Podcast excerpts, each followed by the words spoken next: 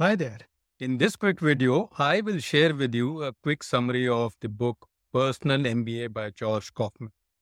This is an amazing book for anybody who wants to grasp the concepts taught in an MBA but doesn't want to do the MBA. Funnily, if one were to apply the principles taught in this book, one might not even do the MBA. And this was the premise with which Josh started writing the book.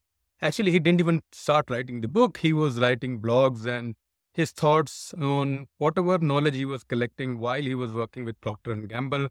And he thought at some point it might be useful for some research project or some students who might be interested.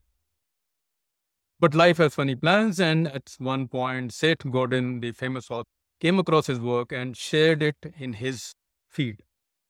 And lo and behold, Josh Kaufman's amateur website got completely flooded. He had hundreds and thousands of requests. And at that point in time, he thought maybe he's onto something. This was a long time ago, right? more than 20 years ago. And this project then converted into a full time book. And later, he converted this book into a business and is now a flourishing investor and consultant and continues to teach the personal. But the basic premise was a simple question why should somebody go to a highly expensive MBA school to learn things that you can learn otherwise? In simple words, in his views, the return on investment on an MBA degree, especially in the US in those days, was hardly anything. And in one chapter, in the opening chapter, he actually explains that if you were to do an MBA from a top college in the US, the amount invested and the two years opportunity cost that you are investing, in some cases one year, hardly pays off even after five, seven, ten years. So it is not, of course, financially sound to do uh, an MBA in that sense. There is another body of say argument which says that you know you don't do an MBA only for a financial result. You also do it because you want to upscale and upgrade your thinking. You want to learn new things. You want to make new friends. You want to become part of a larger community and it will eventually pay off multiple times later in life. But this book is not about that. Now, what is included in this book is interesting. I will share only 10 key points from the book. I know that that's not enough for you to get a summary of the book, but this is more a book recommendation and less a summary. Most of my previous book summaries are also on the same lines that, you know, they are more recommendations. If I like a book, I share with you and I hopefully you will also enjoy. And at this point, if you are liking this video and are interested in what I create, please hit subscribe and hit the bell icon on my YouTube channel so that such content reaches you and more people.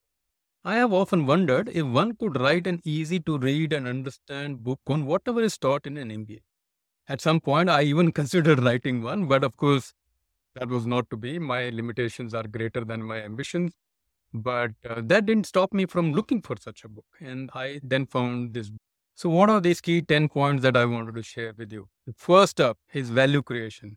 All businesses should exist for creating value.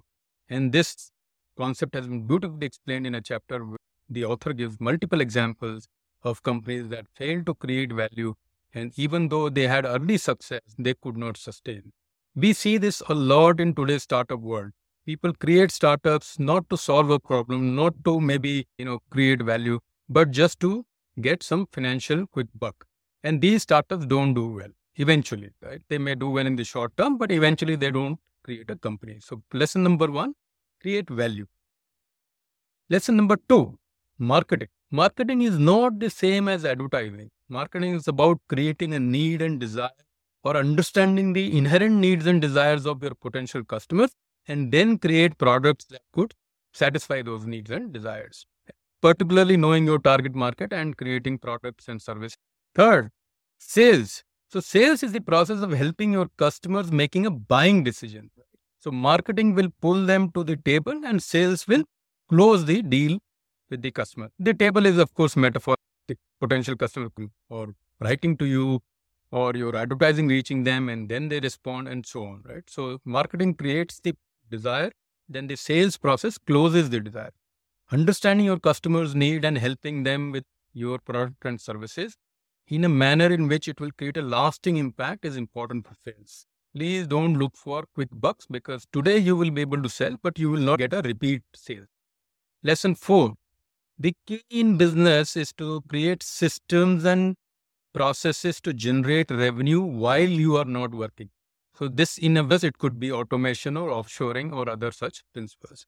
If you are required to work all the time to create or generate the revenue that is required, there is a you know very clear limit on what you can do because your time is finite. You can't be awake and working all 24 hours. So this concept comes through that any successful business will be able to multiply your time. And point five, finance is the language of business. I and the author also agrees that we come across so many people who say that I want to build a successful business, but I don't understand finance. Please get it right. Nobody who doesn't understand business has been able to create a successful business. You need to understand the concept of revenue, profit, cost, future value of money, current value of money, and all these kind of things. If you are unable to do this, you know, your your ability to take debt, your ability to leverage, your ability to manage cash will all be very suspect. And it is not good for your business. Next up, point number six operations. My area. So, operation is designing and optimizing the processes that produce your products or services. Focusing on efficiency and quality is extremely important here. Marketing and sales and advertising could create the need, bring the customer, make the sale, but eventually operations will have to supply or produce the goods and service this is where you save money this is where you become efficient this is where you make it predictable this is where you make it boring and ensure that whatever orders came in are supplied in the promised timeline at the promised quality as well extremely important because this is where your reputation will be made or break marketing will be able to sell sales will be able to close the deal but it will be eventually the product or service that operations will deliver that will ensure repeat sales every area is of course important, but I'm just trying to explain what each area is focused on. Point number seven about people. Now, people are of course the bedrock of any business. Even if the business is about automation, it will be people who will deliver the automation. Manage people well by attracting, retaining, and developing them. Creating a positive work culture is not a luxury. It is today essential. There is so much talk around toxicity at workplace, people being unable to handle the pressure, people being people breaking down or burning out and so on. All this can be avoided partially. Of course, you know, some reasons are personal in nature, but all this can be culturally avoided by creating a positive and friendly and teamwork based culture. So focus. Next up, point eight, leadership. Leadership is the ability to inspire and guide others towards a common goal. It is the leadership's job to create this common goal and then take everybody along with that. Leader does not have to be, to be the best player in it, but the leader should be able to develop and communicate the vision in a manner which will inspire others to take action. And this will create a culture of trust and teamwork.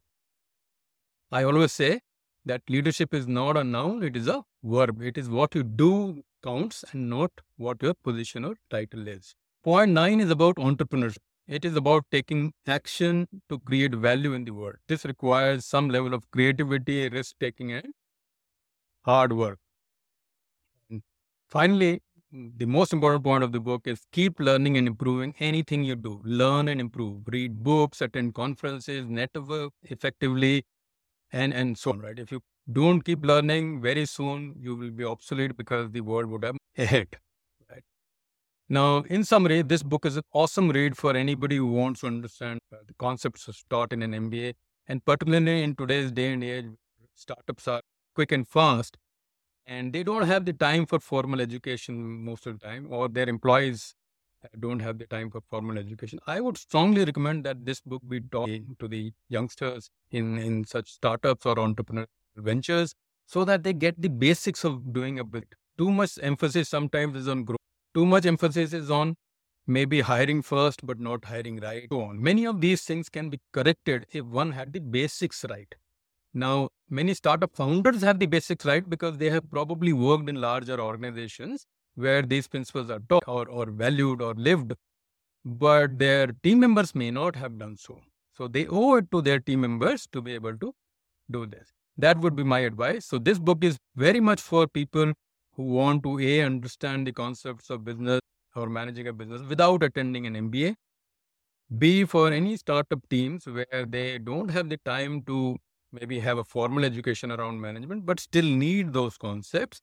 And thirdly, for anybody who's interested in reading like me and wants a good refresher on what was taught in an MBA. This, this was my summary or book recommendation on The Personal MBA by Josh Kaufman. Extremely well written and well researched. It is not a new book, but still very, very relevant. And if you want more such summaries and recommendations, please do subscribe to this channel. And if you are on LinkedIn, follow me on LinkedIn because every Monday I am able to share one such book review and recommendation. So till the next book, see you.